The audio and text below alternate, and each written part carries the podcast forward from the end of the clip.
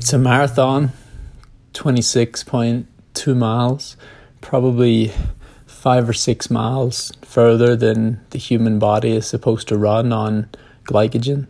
That's what makes it so tough. You gotta train religiously to get your body capable of handling the last five, six miles and avoid hitting the wall. I've had a lot of people get in touch with me to say, What, how do you go about mentally?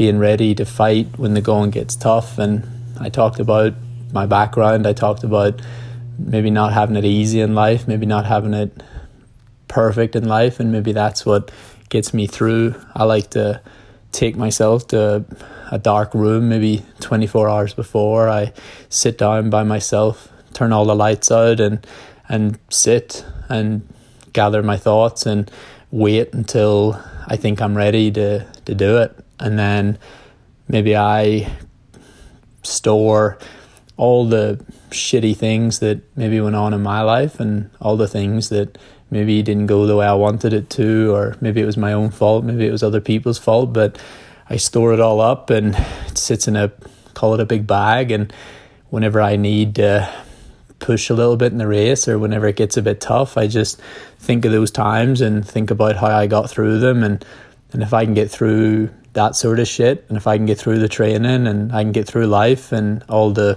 things that come your way to try to beat you down, then the marathon's pretty easy. But I sit here and I sit in that dark room and I all these thoughts come and fear and doubt and nerves and what if this, this happens what if that happens? And it's simple to say things like well look it's not life or death or anything like that. But if you've invested a lot of time and a lot of emotions into something well sometimes relatively speaking it can feel a really important task. And I don't think a marathon's like any other event. I don't think it's like standing on the start line of a 10k or even a 25 mile training run. It's just so different. And, and so I think it's really important to sit there and muster your thoughts. And it's almost like going to fucking war. And, and you have to be ready. You can't, I don't think you can stand on a start line kind of ready. I think you need to be ready. And I don't think it's natural. I think you have to plan for these things. I think you need to train for these things and, and it's it's not often natural to be strong and be courageous for 26 miles, especially when a lot of the time your brain's working against you and it's throwing negative doubt, negative emotions into your head, maybe at mile 12, maybe at mile 16, maybe at mile 20. And and I just think when I sit there for could be five minutes and I'll feel ready to go, could be half an hour.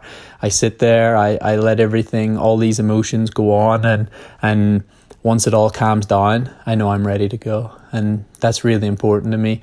I bottle up all that fear, all that nerves, all that energy, put it into a big, whatever you want to call it, big balloon. And whenever I need to muster some strength during the race, I just remember those really shitty times and how I was able to battle through them. And the race is nothing.